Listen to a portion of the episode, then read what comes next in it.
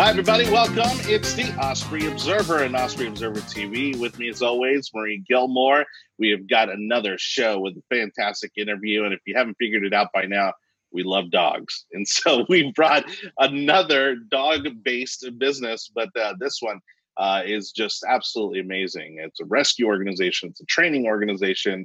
Uh, it's just unbelievable. And uh, Marie has that interview. Let's check it out everybody. Today we've got a really fun interview. One of our best employees, Denise Graff, who's been our graphic designer for almost over 13, 14, almost going on 15 years here at the Osprey Observer, recently moved. And she contacted me and let me know she has a really neat new neighbor who is Michael Kurtz with Kurtz Canines, who raises, trains, and has just a bushel of huskies at his house and actually does some really interesting things with Husky Rescue and PSTD training. So I'm so excited to have you on today, Michael. Thank you for joining us. Thank you. It's good to be here. Tell me how you got into training Huskies and a little bit about your business.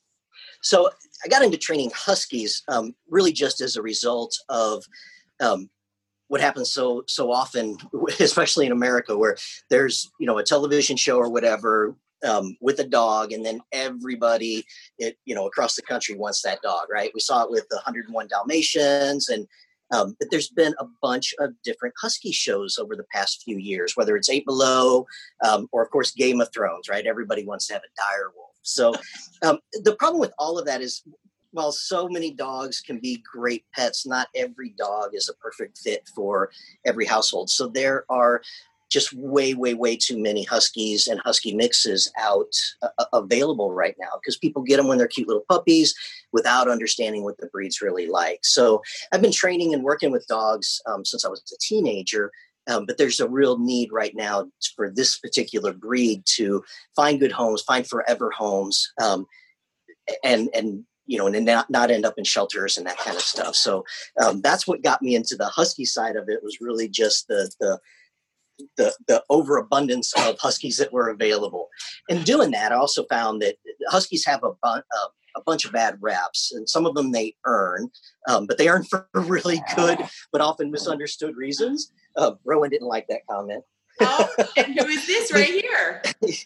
so th- they're a very high energy and also very highly intelligent animal and that tends to get them in a lot of trouble so if they're not in a household that's um, that's treating that intelligence or rewarding that intelligence in the right way, they're going to find really bad ways to to get it out. So you hear horror stories of huskies tearing up couches, you know, in a matter of a couple hours, or chewing their way through their cage, and or mm-hmm. picking on on other animals. And th- those are all things that kind of happen because we don't understand how huskies really need to be taken care of. If you give them the right environment, they end up being wonderful pets. Um, so in working with them there, I also found that they've um, they've actually turned out to be really really good service dogs because when you give them a reason to do something and a purpose in that energy, um, they use all of that inquisitiveness and that desire to be part of a pack and and and help the pack to really help out their their service human. Um, so it's been a great match, but not one that you typically hear about. So um, we're trying to get the word out on that and, and make it a, a, useful way for these dogs to get their forever homes. Okay, so you run a rescue, and how many huskies do you have? um, I get that question a lot, and I always answer two. Too many and too few. it really depends. If I've got, um, you know, to do a, a, service training, especially for something like like PTSD, um, that takes a lot of one-on-one time. So uh, my numbers will go up or down depending what I have. Um, I do. I, I, work with several different rescues, and then I do the fostering and rehab for them. So I'll take a, a pup in from a rescue, do whatever training that that needs to be done on it to rehab it and make it a good candidate for a home, whether we're doing a service home or a regular home. Um, I'll do that work with them and then we'll place them with their forever home and I'll help them with that placement and acclimation in there. So, you know, sometimes I've got an extra three and sometimes it's just down to, to me and my little personal pack of girls. Okay. And how many girls are the are there? I have four with me right now. I've got um then all the ones that I have with me right now are either service um, service trained or they're in um, in training to be service trained. So all of my girls are um, are first and foremost therapy dogs. So helping um, whether we're just going to a nursing home, which we haven't been able to do because of COVID, um, or going to schools to to you know to show the kids how to work with dogs and how to approach dogs and how to deal with a strange dog and those types of things. Um, or if we're going to, I actually have clients who have fears of dogs, who are afraid of, of dogs, and so these therapy dogs um, know how to approach people in the right way that it doesn't scare them off. So they'll help me with with that. So there's a couple psychiatrists that i work with both for the certifications for um, for service but then also who have patients who have problems with animals and fear of dogs. And so i'll work with them to help with that conditioning too Oh, are we going to see a husky here? Oh. she wants to come up, but there's not a whole lot here. This is my What? Aria. And huskies are not typically thought of as a typical Florida dog, are they? Yeah. Think of Alaska and colder Yep. climates and but do they Yes. do fine in Florida? Are they fine They in the heat? They absolutely do. In fact, they do better than some of the short-haired dogs. Um, what's a huskies are, are amazing breed. They they have a double coat, um, and their undercoat acts like insulation, and it's just like the insulation in, in in your in your house. So it keeps you cool in the summer and it keeps you warm in the winter. Um, they blow that coat out at least once, sometimes twice a year. Um, and when they blow it out, they lose every stitch of that hair. It's it looks like it snowed even here in Florida. Um, but their their outer coat then has this ultraviolet um, protection in it, so it helps reflect the sun rays off. So depending what the season is, they can absorb the sun in and warm themselves up, or they can reflect it off and stay cool. Um, they've got hair between the pads of their toes, and so they'll get that in the water, and then um, it- that helps cool them down. So they've got ways to kind of regulate their body heat through insulation and through like built-in radiators um, that that are just nature provided. So they actually do a whole lot better self-regulating in Florida than than some of the short-haired dogs that get sunburn um, or any of those other problems. So yeah, they they are well adapted to the summer heat. You got to make sure they've got water available to them. Um, my girls have a kiddie pool they can play in, but as long as they've got plenty of water, they do wonderfully down here. Now, if you don't mind, give us a little bit of backstory on you, uh, specifically why Huskies. Uh, you know, they're. I mean, I love big dogs. I grew up with big dogs, and uh, can't wait to have another one.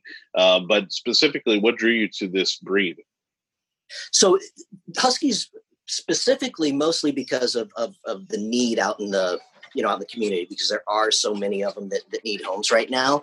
But if you've ever had a Husky, um, it, it, it's it's pretty easy to answer that question. There's just something about them that is is so unique um, and just so lovable, and and they get to be a bit of a problem because if you have one, it it, it it's just a natural thing to want to try to find another one um, and another one and another one.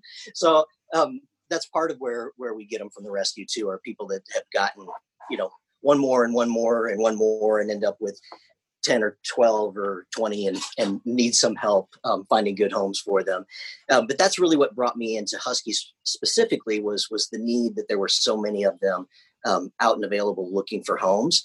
Um, and then once I got into it, I just, I, I fell in love with them. Then finding out that they are so good for, um, for service careers, despite um, all of the misinformation that, you know, they're too high energy or, or they can't go off leash, that type of thing um, it, it, really gave me an opportunity to present Huskies in a different light. Um, and that's also where we got into the, the PTSD training. Um, we've got a lot of servicemen and women coming back from from overseas, and there's um, uh, it's more and more common for um, for them to get diagnosed with PTSD. We're not really as ashamed as we used to be with those kind of diagnoses.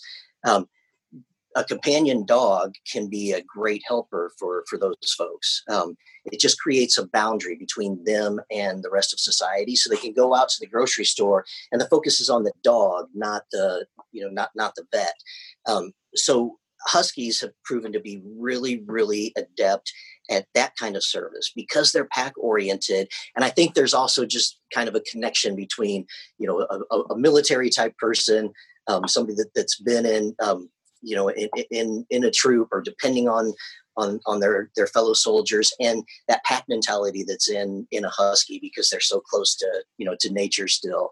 Um, so it's just been a really good blend um, as long as we do the conditioning the right ways. Um, it does take a lot to get a husky to pay attention to what you want them to pay attention to to not want to chase every bird and squirrel and um, you know another thing that they see because they're really really interested. But that awareness also makes them really really good service dogs because they're aware of everything around. So they see it before the human sees it. And if they see it then they approach it and again they create that boundary between the human that they're servicing and the rest of the world. And it lets that human go out and be a part of society without being sworn by society well, I think you hit on something important, which is uh, again a misnomer that's out in the you know I think just out in society that you know most service dogs are typically bred as puppies, and uh, what I've found, you know, not only with your organization, you know, but I know of a couple others that actually turn rescue dogs into service dogs, and uh, and and so you you know you can teach the old dog new tricks. Uh, That's right. Case, you know, and and it's a win-win right? Because you get the win for the service member you know and then you get the win for the dog who's going to have a, a, home that appreciates them. That's right. I have a client now who's a vietnam veteran. He actually brought um, he brought the dog to me. So he, he got a dog from um, from humane society and it looks like it's a full bred husky. Um, he's a beautiful beautiful dog.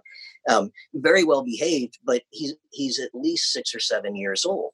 Um, so yeah, definitely an older dog, but this this dog is is working out wonderfully as a service companion for him. Um, yeah, there's no such thing as you can't teach an old dog new tricks. Dogs learn every day of their lives. Um, we just don't realize we're teaching them. So. Well, Michael, thank you so much for joining us today and sharing a little bit about your rescue and your training company with our viewers. We'll definitely put a contact below just one final question I want to ask you. If somebody is interested, they think they have someone who would benefit from having a companion dog yep. and they want to contact you and find out more information, what would the process be and how long would it take, would you say? So it, we have to involve um, a, a, psychiatrist in the process. So okay. um, it's actually the person who gets um, who gets the prescription.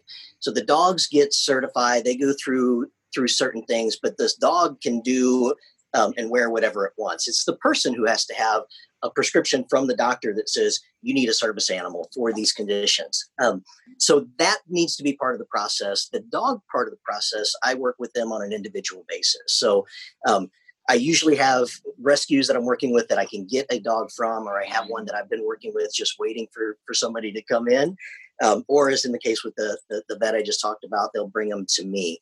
Um, the process really depends how long or what kind of training we're doing with them. PTSD training we can do in really just a, a few months. Um, some of the other certifications, um, the medical certifications, the ones that can smell when a diabetic is is hypoglycemic or something like that, that takes quite a bit longer because that's set training on top of service training on top of behavioral training.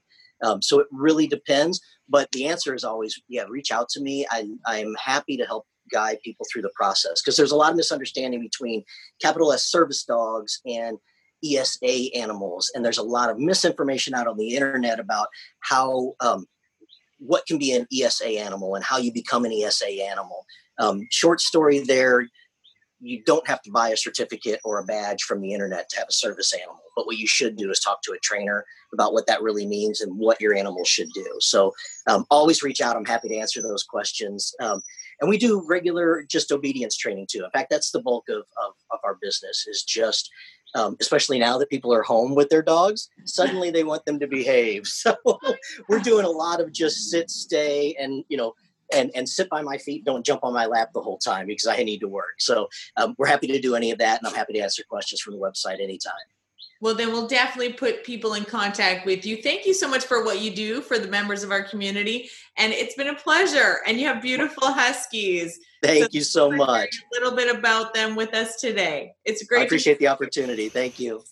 Thanks again to Michael Kurtz with Kurtz Canine Dog Obedience Training. And after doing a couple of episodes here with dogs in them, I, I've got the COVID puppy fever myself.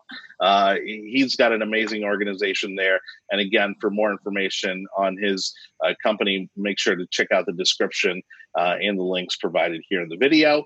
Uh, Maureen, uh, again, we're we're slowly getting things back to normal. Um, you know, the businesses are starting to open back up, uh, and then you have this amazing program that could actually help in a big way. You know, some of these local businesses that we love. What do you have going on? Absolutely. We've got about 10 days left of our Osprey Observer Marketing Grant application. We've been getting applications in every day, and we're offering up to $1,000 worth of marketing, worth of print advertising, social media, online help for the local small businesses who've been affected by COVID 19 closures and quarantine restrictions. So we'd love to help. We're here. We are going to print out all the applications on June 30th, and we're going to issue multiple grants out to the community to help some of the local businesses get some marketing and get their businesses back on their feet. So we appreciate everyone who's already applied. Please feel free to email me directly at editor at ospreyobserver.com if you'd like a link to the grant. But the grant application is online, and we would love to get some more applications in. Yeah, and I can't think of a single business that couldn't use a good kickstart right now after this uh, quarantine lockdown. And so make sure you guys apply. Again, the link to uh, Marie's email will also be in the description. And uh, thank you so much for watching. It's been another episode of Osprey Observer TV. On behalf of Marie Gilmore and the Osprey Observer, I'm Johnny Torres. Thank you so much for watching and see you next time.